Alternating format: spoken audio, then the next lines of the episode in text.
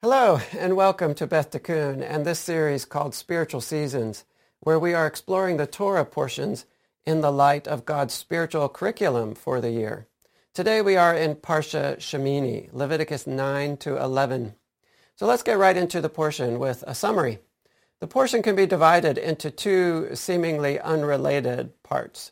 The events of the concluding eighth day of inaugurating the tabernacle, it's on one side, and the laws of clean and unclean food, kashrut, including how dead animals transfer uncleanness. That's the other part. The portion's name means eighth and refers to the first part that I mentioned just now, uh, the events that happen on the eighth day of inaugurating the tabernacle. So the portion begins on the eighth day, and then it goes on to describe those eighth day events. So a lot happens on the eighth day. Uh, it's a very intense day, especially for Aaron and his family.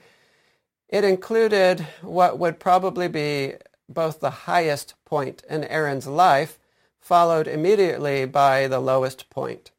In the previous chapter, we witnessed Moses anointing Aaron and his sons for service, and it was Moses who was performing the sacrificial offerings for the process of the inauguration, not Aaron.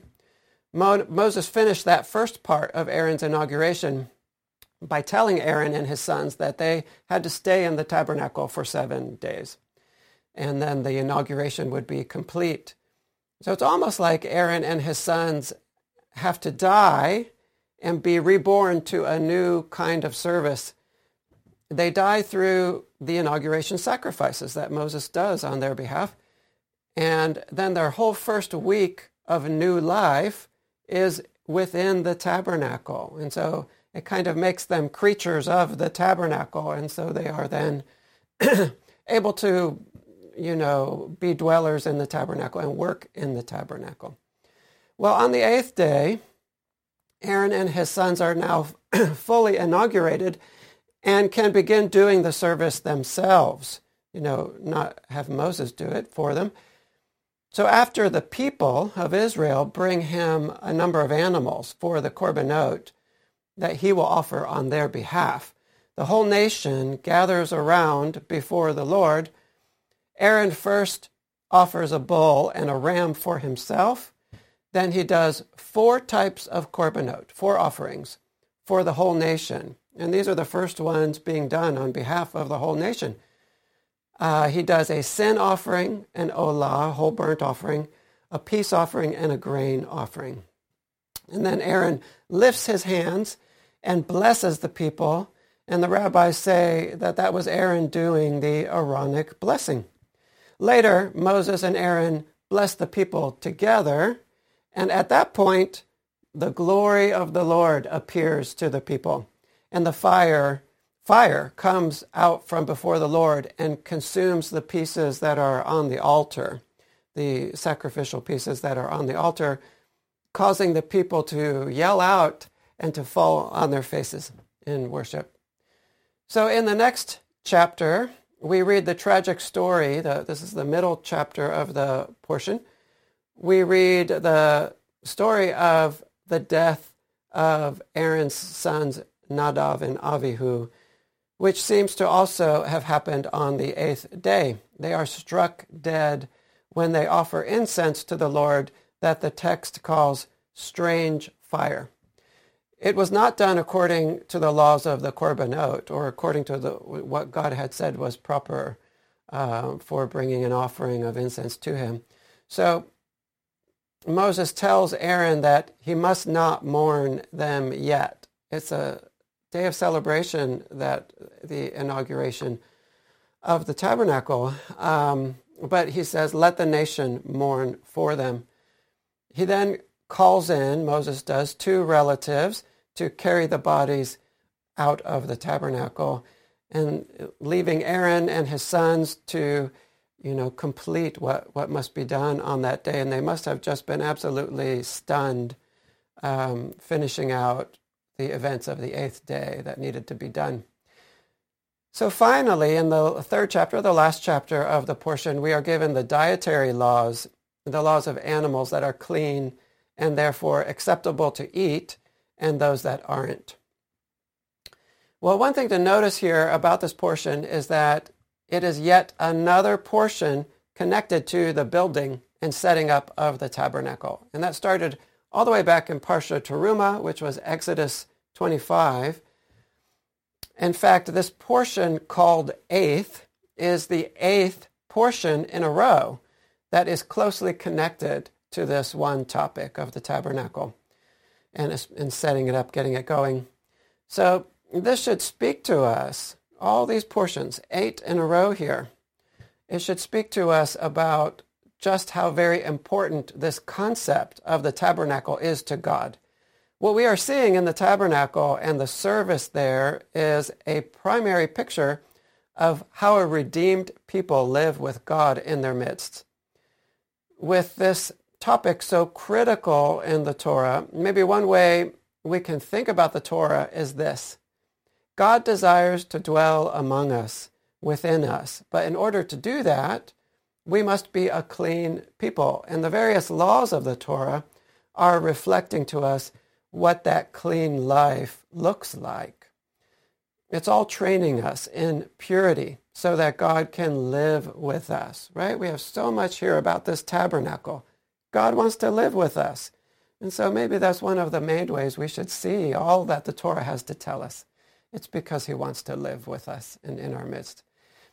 Well, let's return now to the name of the Torah portion, which is it's always a great launching off point for going deeper in the portion because the name is a description of the essence of the portion. So this is the only um, Torah portion that is named for a number, the number eight uh, specifically the eighth day of inaugurating the temple, as, or the tabernacle, as we said. Well, let's talk about the number eight. Hebraically, seven is the number that signifies completion of a natural cycle, the fullness of the natural order. The world is designed to function according to the natural order, and it's created in seven days. We even have a tradition of separating the colors of the rainbow into seven and the Western musical scale is based on seven notes. There's a mathematical reason for doing that. Um, of course, we have the seven days of the week is another example of seven that is uh, the completion of the natural cycle. So eight, what is eight then? Eight signifies the miraculous transcendence of the natural order. And that's a word we're going to be using a lot today. It is one beyond the natural. When we break out of seven and get into eight, it means that we have been granted mastery over the natural so that we can use it for spiritual purposes rather than merely natural purposes. We see the same idea in circumcision on the eighth day. The cutting away of the foreskin is a mastery of the physical so that the flesh can be used for spiritual purposes and not merely natural purposes. It is a statement that the flesh of this boy is dedicated to holy purposes.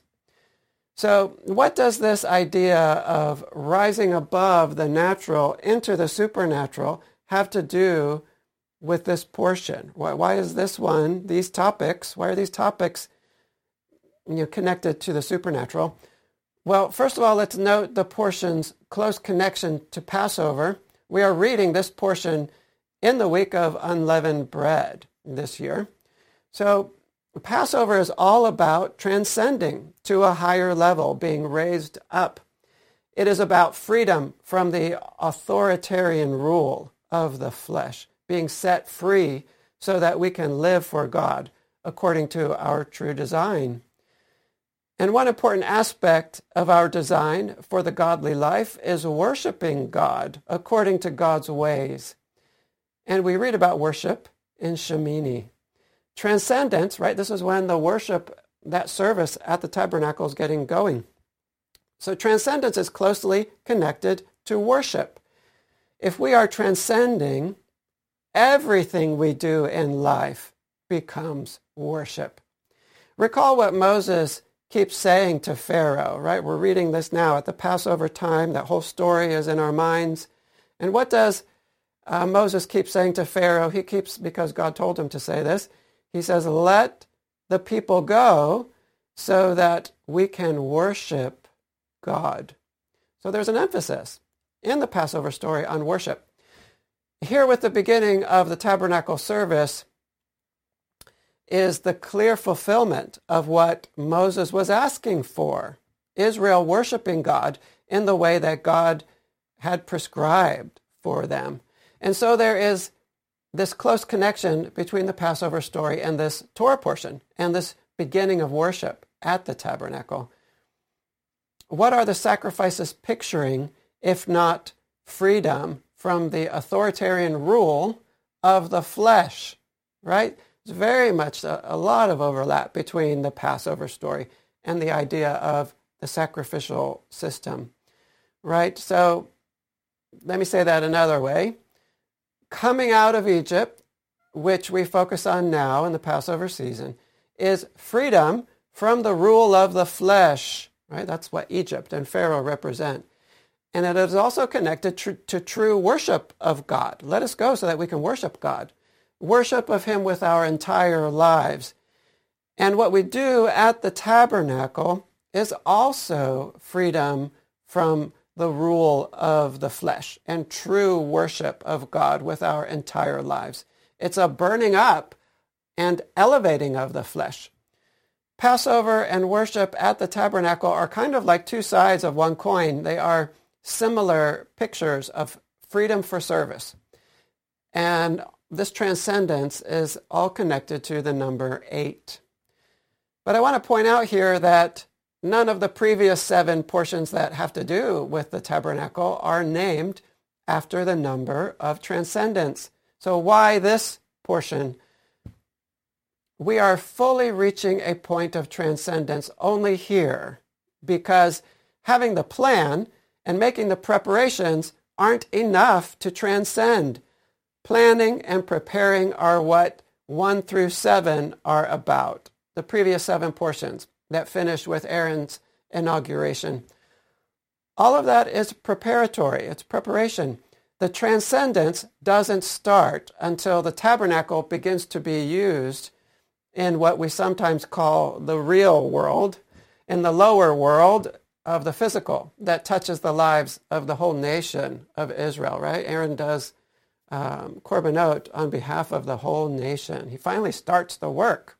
That's when we're reaching this point of transcendence. So there's an important point here we should notice.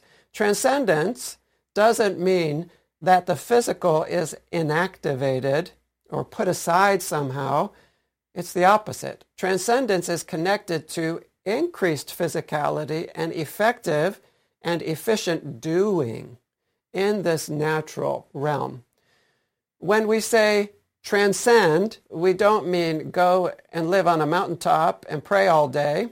In our growth process, in our process of transcendence, in our salvation process, we find that as the physical pathways are controlled, you know, we get mastery over the flesh, and as they're directed properly, according to our true identity, more and more of the Spirit can pour outward through us.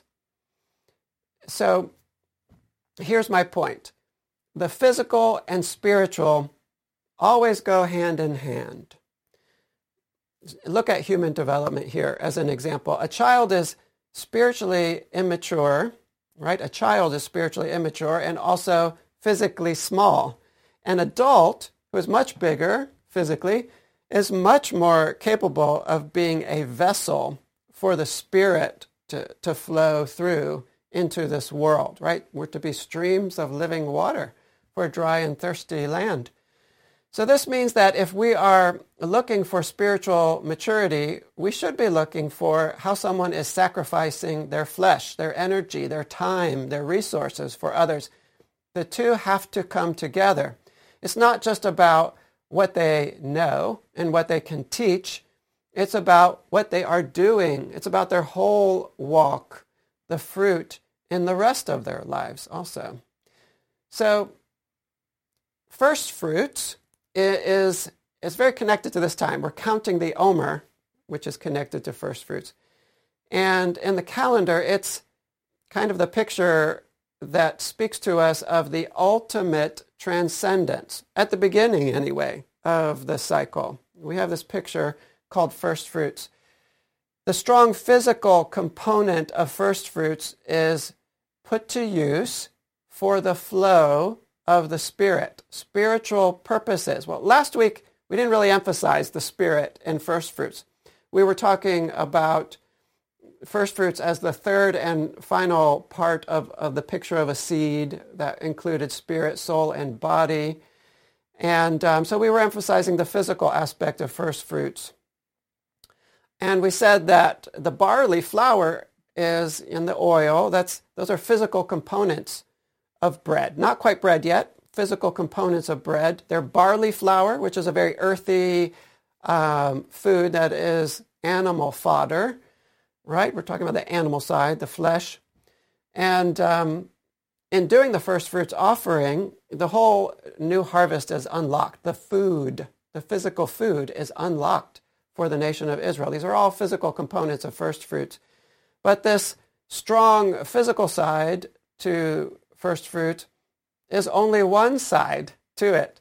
If first fruits is a picture of the end goal, if we could even call it the finalization of the seed for growth for the year, then it cannot be primarily focused on physicality, despite the strong physical aspect to it.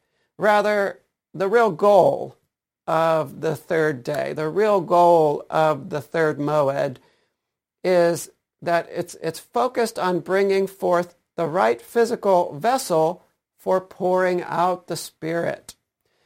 You know, that spirit that has been mostly locked up within by the flesh, by the flesh being in control. It's let out. That's what we're, that's our goal. Did you notice that um, unlike the Seder or unleavened bread, first fruits is actually an expression of worship. It's a korban at the temple. At first fruits, the priests offer to God at the tabernacle or temple a small gift, right? Three and a half pounds of fine barley flour. They wave it before the Lord as a sacrificial offering. It's a moment of worship. So in other words, let me just say that point again. Although first fruits has a strongly physical component to it, and that's the completion of a kind of seed, that physicality is not the true goal. First fruits is not merely physical. First fruits is the goal of the salvation picture because more than the first two of Passover and unleavened bread, first fruits shows us what it looks like to put the physical to work for spiritual purposes. Again, the physical development and pouring out of the Spirit go hand in hand. The goal is not to deny the physical. The goal is not to merely develop the physical for its own sake. The goal is to control and develop the physical for spiritual purposes, to provide channels in this lowest realm for the Spirit to flow through to do the work of the Spirit, the bringing of heaven to earth. This is how we transcend mere physicality. So the fact that this portion in particular is named Shemini is showing us that it's not enough to hear and understand and plan and prepare. It's not until we start doing that we start transcending. And I say start transcending here because we are early in the calendar and we are still early in the Exodus story here too. The eighth day of the second year in the world wilderness. Now some say it's actually still the first of Nisan in that they were setting it up and practicing all the way up until the first of Nisan. Um, one or the other, maybe this is the eighth day of the second year. They're not very long into this whole Exodus thing, which is going to go on for 40 years until they get into the wilderness. We're just in year two here. So these are first steps. These are baby steps in walking at a higher level. We're learning to transcend at a higher level now. And we see missteps here. Uh, with the story of Nadav and Avihu. You know, a baby falls a lot when it's learning to walk. God kind of makes us rubbery so that we don't, you know, our bones are a little softer. So we don't, um, you know, mess our bodies up too much in the process here. But we fall a lot too as we're learning to walk at a higher level with God. First, God raises us up to a higher level, and we can think of that as a free gift. But then we have to learn how to walk there. And God will help us, like a father or a mother helps a baby that is learning to walk. So notice that the beginning of this process is God raising us up. It is God who personally opens the womb to deliver the child. It's important that we recognize this work of God's grace because we might be getting a little frustrated thinking it's the season for going higher. How do I go higher? What do I have to do? How will my efforts to change this time, right, in this cycle be any different from my efforts to change before? You know, if we've been frustrated in that before. Well, there is some work to do, but we begin that work by resting in God's free gift his grace expressed through the blood of the Lamb. And Grant has often pointed out to us that um, God asks Israel to do very little at the beginning of the journey with him. They're to take the blood of that lamb and they're to apply it to their doorways, have a small meal. And um, he does ask for this small gesture, right? They do have to do that. It's a gesture of obedience. And he always asks for that gesture of obedience in the real world, right? The tangible world. But in the end, it is God who does all the heavy lifting here at the beginning of the salvation journey. And so praise the Lord for that. It is God who breaks Egypt's back. It is God who drowns Pharaoh's army in the sea. And the fact that God is, by his grace, lifting us up here at the beginning is absolutely critical, right? It's critical. So listen again to the pattern. First, God raises us up to a new level, and then we learn to walk at that level with his help. Our part begins with simply trusting that he is doing this work of raising us up now. If we don't believe, we won't actualize it. And from that place of trust, we pay attention to what he's bringing and how he's speaking in this time. And we move when he says move. And we do what we can. And if we stumble, we get back up and keep trusting in him. So what is this whole life, you know, about if we don't believe that he's going to help us to grow and change here? It starts with trusting that he is making that available to us. We can change. And that change, change begins as a free gift. So take hold of that. Believe it. Trust him in this. In talking about just the subject of God's gracious work to lift us up at this time, Rabbi Shais Taub, and I have no idea if I'm pronouncing that right, teaches that it's cruel to tell someone to jump to the next level when they have already tried many times and failed many times to change. And sometimes, even in their trying, they have just dug themselves a deeper hole. That can be, you know, that can happen when we fall off the wagon and slide into a deeper pit than before. It can also happen when we go deep into what we think are our strengths to try to solve the problem. And so Rabbi Taub explains, and I'm really paraphrasing, rephrasing what he said here, but one problem we can run into here is that our God-given strengths become corrupted by Egypt, where we learn to rely on our strengths to cope and to survive. So maybe we learned how to use our quick humor to divert attention when we kind of mess up and uh, or get what we think we need. Or maybe we learn to use a love of detail to get praise through perfectionism. Maybe we you know, leaned into our people skills to be the life of the party to get the praise and the sense of self-worth we seek. And so once we see that something is seriously amiss in our lives and our relationships are suffering, we will probably lean even harder into our strengths to try to solve our problems. And in the end, our imbalance just makes everything worse. You're just becoming more of that person who's stuck, right? And so it's cruel to say, try again and watch someone sink deeper into their issues. All we have to work with is who we are. And if who we are is smothered in Egypt, then our efforts will only make things worse. We need something higher than us to lift us out of Egypt. And then we start walking from that higher place. Again, it is God who opens the womb, but then we learn how to walk with him once we are born again. So having said that, it starts with his gracious act of rebirth.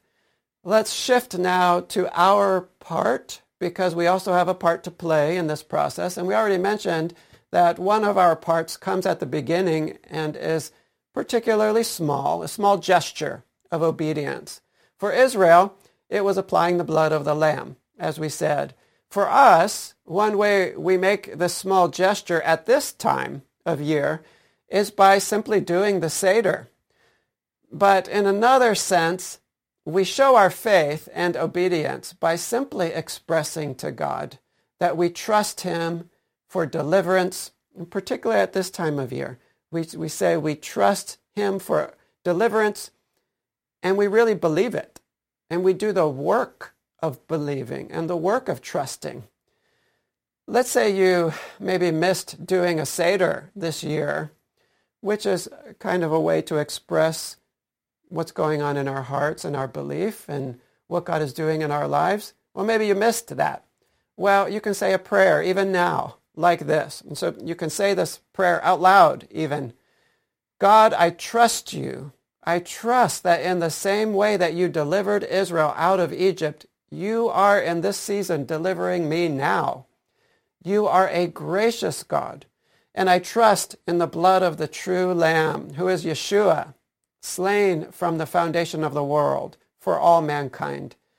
I claim that blood on the doorway of my heart now, and I trust you to pass me one step higher out of the kingdom of darkness and into the kingdom of light. I trust that you have a whole year of learning and victory ahead for me.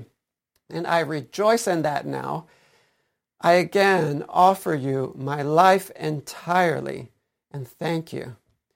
And so I'll include that prayer in the outline for this video, so there will be a link posted below. Remember that God wants us to do a little something concrete to show outwardly where our hearts are and our purpose to obey.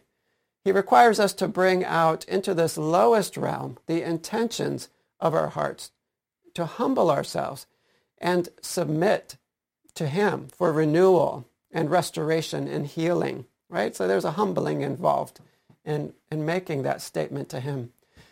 So this is step one for what we do. Step two can be stated rather quickly.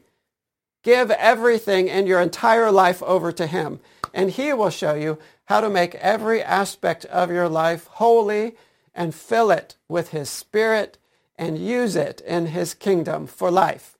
Well, that's all. Right? Grant would often give us a quote that I think came from Dietrich Bonhoeffer that went something like this. Salvation is free, but discipleship will cost you your life. Learning to walk at a higher level means learning how to even more deeply say, my wife is not mine but yours, or my husband does not belong to me but to you. Help me to treat my spouse as you would. These kids are not my kids. They are your kids. Help me to raise them up as you would. This job is not my job. This house is not my house. This bank account is not mine, but yours. The process of salvation starts with God's free gift, but in the end, it costs us everything. And it's the only way to really live. And it's peace, and it's joy, and it's real productivity, and deep relationship with God and others around us. Well, let's drill down now a bit on the idea that we are learning to walk at this higher level now. The rabbis give us a little direction in doing this. They give us direction by pointing us to a particular area of the soul. They say God is helping us to work on right now during the counting of the Omer, the Nefesh. We have learned many times that the Nefesh is often called the animal soul or the animal side of the soul. And what have we been reading about in Leviticus? We've been reading about sacrificing mostly animals, animal sacrifices, korbanot. And this Omer period is also connected to the barley harvest, and we said barley is considered food for animals. So this whole of the Omer period refers back to this first fruits offering of one Omer of animal food, barley flour. We count one day of the Omer and two days of the Omer and onward until the 50th day. And so if we are offering the lowest possible korban at this time, submitting that to death and elevation on the altar, the renewal God will respond with in this season is the renewal of the lowest aspect of the soul. Right? If we submit that to death, well, that's what he has to work with to raise up to new life. That lowest aspect of the soul, the animal side of the soul. It is here in this realm the rabbis say, this realm of the nefesh that we take our first baby steps in the year. So the nefesh is sometimes described as our instinctual drives and appetites. And our emotions are a bridge region that also reach into this part of the soul. And the emotions also go up higher. Animals are described as functioning nearly entirely off their drives and emotions, and instinct, rather than the intellect there's nothing inherently wrong with these drives. Without the drive for comfort, we wouldn't make homes. Without the drive for hunger, we wouldn't keep our bodies alive. Without the drive to procreate, we wouldn't create a new generation, and humanity would die out quickly on the earth. The problem with the nefesh comes when it is ruling us rather than our higher soul, which we, you know, call the neshama, the neshama. So a baby learning to walk has to put one foot in front of the next, even if a parent is holding them up. How can we practically help to make a little space for God to help us recreate our nefesh at this time, talking practicalities? We can all be thinking about this question during the counting of the Omer and sharing practical ideas, and I encourage you to do that and share them with me but I'm going to suggest one today. If the nefesh is the animal side of the soul, we should maybe take the same approaches to training it that we would take when training an animal, like a dog. A dog responds to punishment, for example. So my suggestion is that this week we are intentional to take one small step away from whatever we sense is imbalanced in our walk when it comes to instinctual drives and appetites and emotional wellness.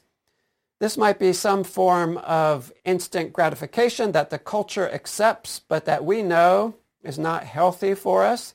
Or maybe it's something that we know is taking time from us that could be better spent in some other way.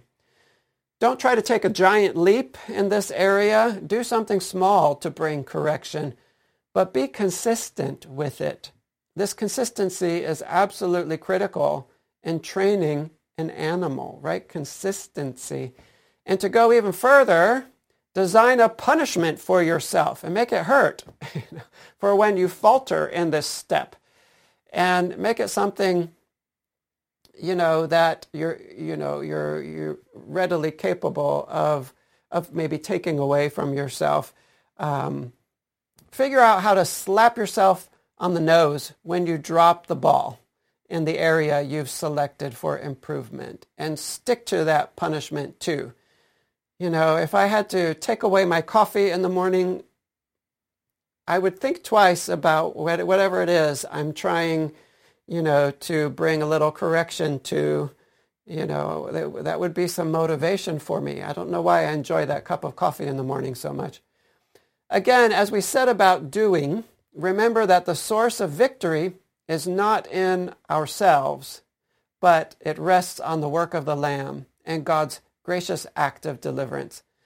God raising us up to a higher level. Can we feel that raising up? Well, probably not. So we have to trust. It starts with trusting Him for this. And from that point, we show Him our hearts, however we can. We show Him our faith, and we keep trusting and taking steps. Well, let's take some time now to talk about Nadav and Avihu and see if we can connect them into the conversation we're having here. My first point is that the deaths of Nadav and Avihu are one of these examples of how God is very strict at the beginning of a major stage of development. And here we are at the very beginning of this cycle of growth in the year. Um, and so we're, we're reading about Nadav and Avihu. And it's actually a kindness of God because you know, that strictness at the beginning. Because if the embryo doesn't form properly, the whole process of development will be affected. The leaven of the world, I think God has his own kind of leaven and it's pure and it's clean. But the leaven of the world is not allowed in at the beginning because it will have a vast influence later.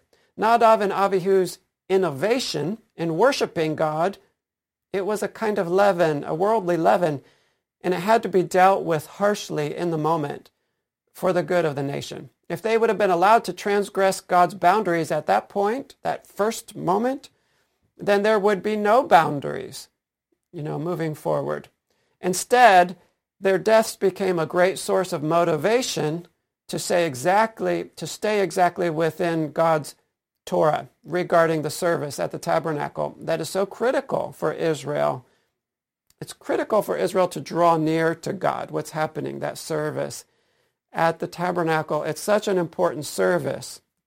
So this was the formation moment of this vast realm of connection to God, and the formative moments had to be done right. Last week we connected Ananias and Sapphira to this idea of walking very carefully in such formative moments and God's strictness. It's a strictness that is meant for life, even though in the moment it's death. So beyond this lesson about strictness at the beginning, the second point I want to suggest here is that maybe Nadav and Avihu were created for exactly this moment.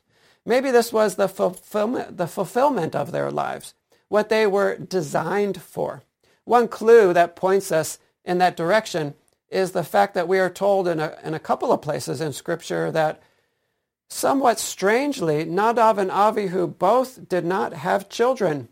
In Numbers 3, it says, But Nadav and Avihu died before the Lord when they offered unauthorized fire before the Lord in the wilderness of Sinai, and they had no children. So Eleazar and Ithamar served as priests in the lifetime of Aaron, their father, right? Those two other sons of Aaron. So could it be that God prevented them from marrying and having children because he had created them for a different purpose? It is a great lesson that God teaches through these two men, a lesson that helps to keep a generation on the straight path. In Romans 9, Paul says that God raised up Pharaoh to show his power. And he says that the, the pot has no right to rise up and ask the potter why it was made as it was, and that the potter has the right to take one lump of clay and use half of it to make a vessel for honorable use, and the other half a vessel for dishonorable use, right? Actually, there are four sons. Half of them went this way and half of them went this way. The, the deaths of these men, that it, it seems harsh, but a child is prone to accusing the parents of being unfair because the child does not have the capacity to understand yet. How many times did I myself say, it's not fair, right? If you're slapped on the hand right now, if you're punished right now, be especially quick to accept that it's for the best somehow. Understanding how God is working is not the highest priority right now, right? We've said that a few times now. A final point here about Nadav and Avihu is that they teach us something about misplaced zeal. And this is another connection to the idea of taming the animal soul, including the emotions, right? Uh, rabbis are pointing us in the direction of the nefesh. Well, there's an expression of the nefesh that's coming through Nadav and Avihu here. So this is a good text to be reading at this time as we focus on the nefesh and the emotions. So a child is filled with zeal, right? They're, they get so excited about everything, but they don't always channel that zeal in kosher ways. So they have to be taught how to do this. A lot of what being a child is about is learning how to properly channel your emotions. In their discussions of Nadav and Avihu, the sages bring forth the common thread that these two had a great hunger to worship God. Right? They're very reluctant to speak negatively of people like Nadav and Avihu. They consider them spiritual giants. And so they say they had this strong hunger to worship God, to draw near to him, this enthusiasm. And in their enthusiasm, they offered a strange fire to the Lord. And Grant, in a previous Shemini teaching, points out that fire is connected to emotion and passion and zeal. So zeal is great. We, we can really get motivated to do when we are zealous for something, but it needs to be kept within the boundaries of Torah, within the boundaries of Torah truth. Otherwise, it will result in death rather than life. So I've bumped into quite a few believers who are fill, filled with zeal but whose motivations for doing the work of the Lord seem slightly off.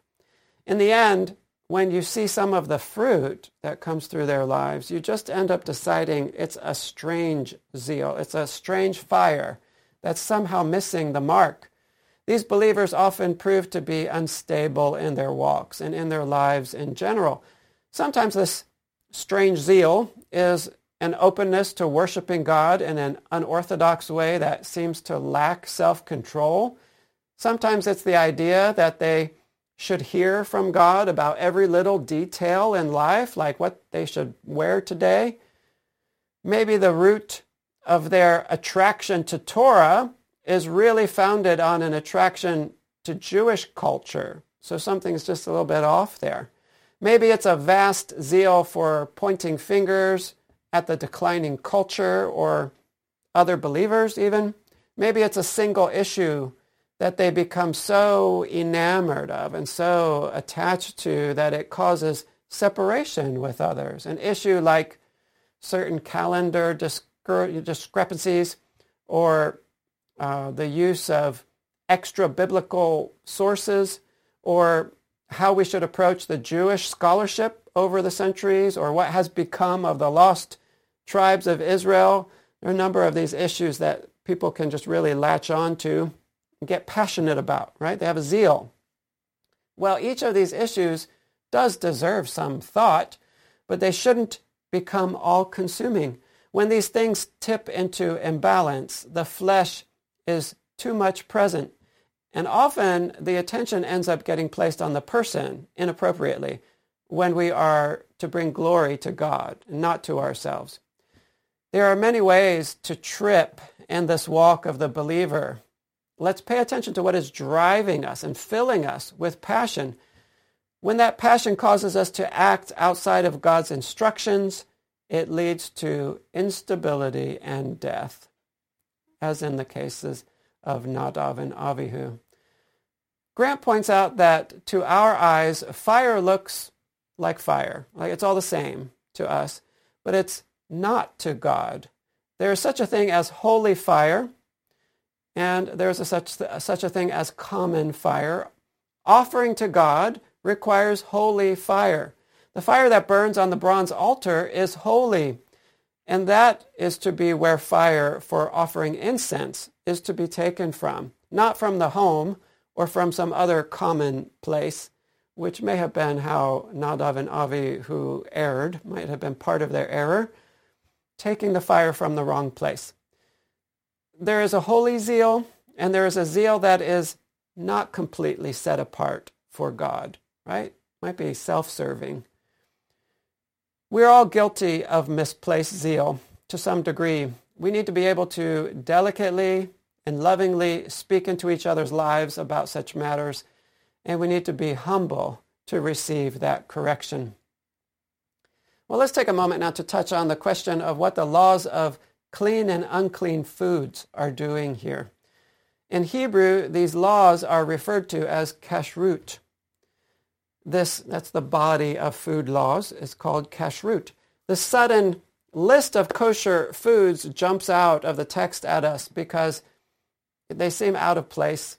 We know that nothing is out of place, though, in the Torah. So let me suggest that we find these laws here because they are a mirror reflection of the laws of the korbanot that we've been reading about in the previous portions, the sacrificial system. The laws of the korbanot are laws of worship, and worship is spiritual and very high. Making a sacrifice is quite obviously a spiritual activity. You know what you're doing when you go to the temple or the tabernacle. You're doing, a, firstly, a spiritual activity. It's worship. And so, in a way, the korbanot are focused on giving food to God, and that food is ourselves, right? We're to identify with the animal that's being sacrificed. We are the sacrifice. Well, on the other side, kashrut is not about giving our lives, but preserving them by taking in food.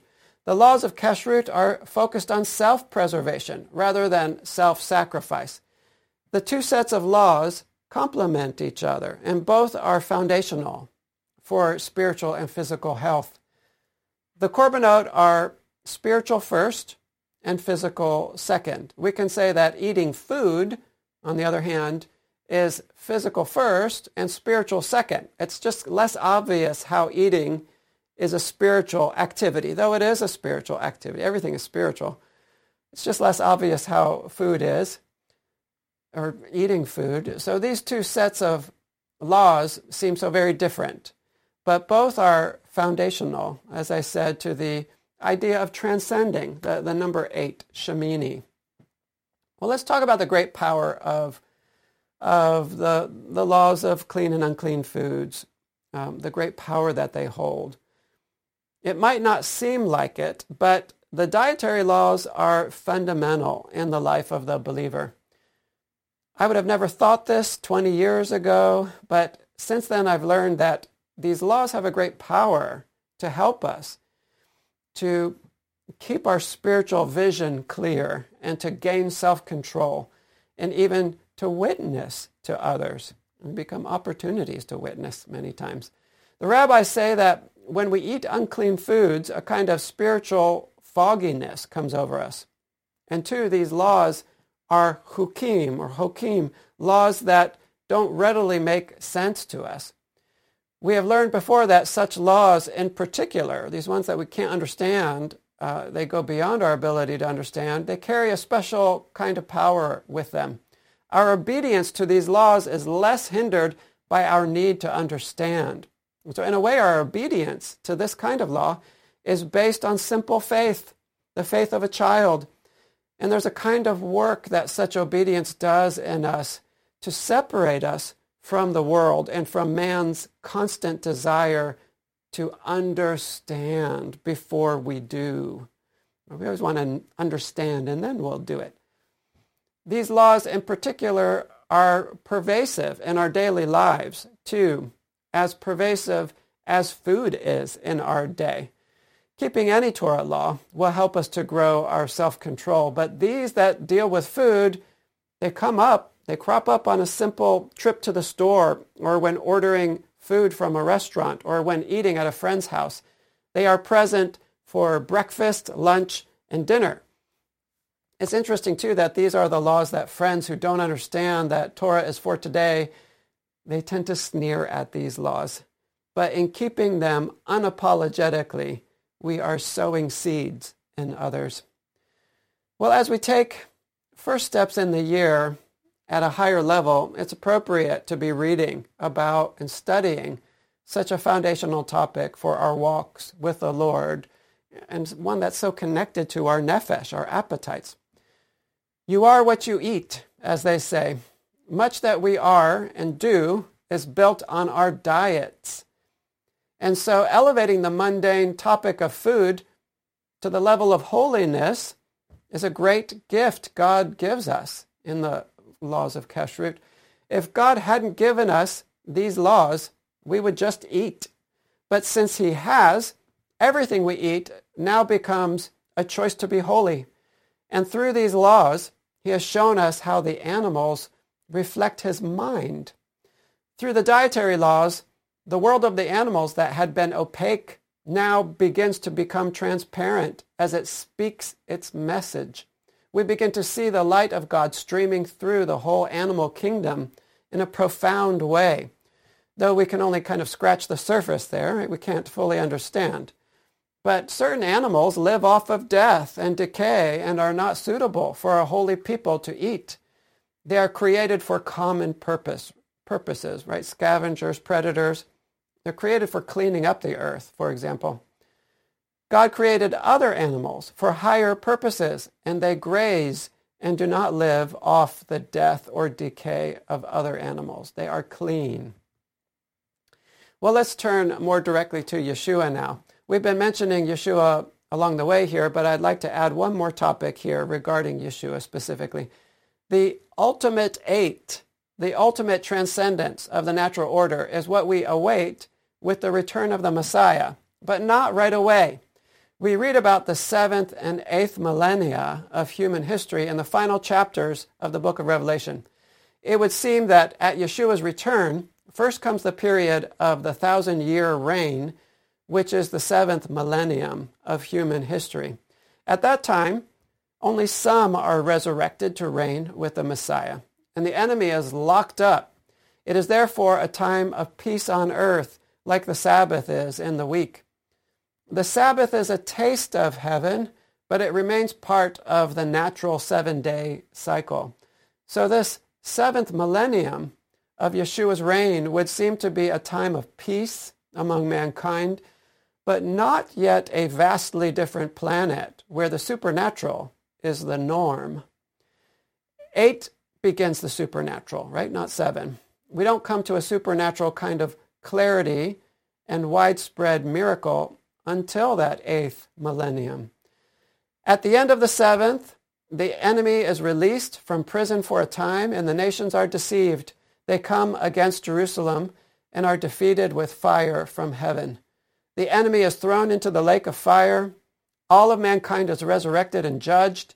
And finally, we see the new heaven and the new earth, a whole new order wherein there is a flipping of the natural order and the revelation of the divine.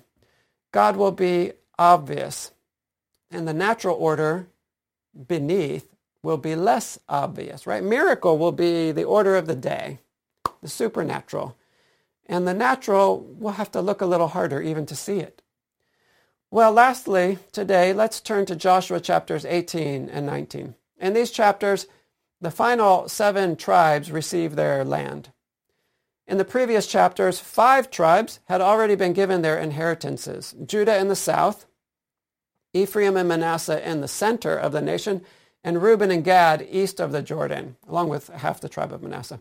I want to focus on chapter 18, verse 3, where we see that Israel has been reluctant to take the land God has given them. Verse 3 reads, So Joshua said to the people of Israel, How long will you put off going in to take possession of the land, which the Lord, the God of your fathers, has, have, has given you? The word here for put off, like how long will you put off, is mitrapim from the root rafa, which means slack, to sink down, to relax. So the word carries in it the idea of movement in a particular direction, right? Downward, slacking. We learn a lesson here that adds to our discussion of transcendence. Remember that transcendence is going up, but it's a going up that involves first reaching down low and grabbing hold of the physical and gaining control over it, cleansing it, and using it for spiritual purposes, which raises up the physical, gives it holy, you know, reason to exist. It's about the spirit flowing through the holy physical vessel. The tribes are being given just this opportunity at this point in Joshua. They're being given the chance to take hold of the physical body, the land, the portion allotted to them. And if they can do that and finish cleaning it out, they can start being a light to the nations from that place. They can use that physical vessel for spiritual purposes. But fear is causing them to hesitate. What we learn here, though, is that when we are offered the chance to transcend and we hesitate, it's not just that we fail to move up. We actually slip down. Joshua says to them, How long will you be mitrapim? How long will you sink downward? Sinking downward is the opposite of transcendence. So what are we here for? We are here to overcome the flesh, to transcend. Let this example in Joshua be a warning to us that if we are not rising up, we are slipping downward. There is no staying in one place. We're either climbing or we're falling. Well, that's going to have to be all for today. May God bless each of us in these critical moments of new light when he is lifting us upward. May we first of all trust that he is doing this redemption right now. And may we rise up to the calling. May we trust him when he says that we can change because the price has already been paid for that change. And may we rise up to be the people he has created us to be. Shalom.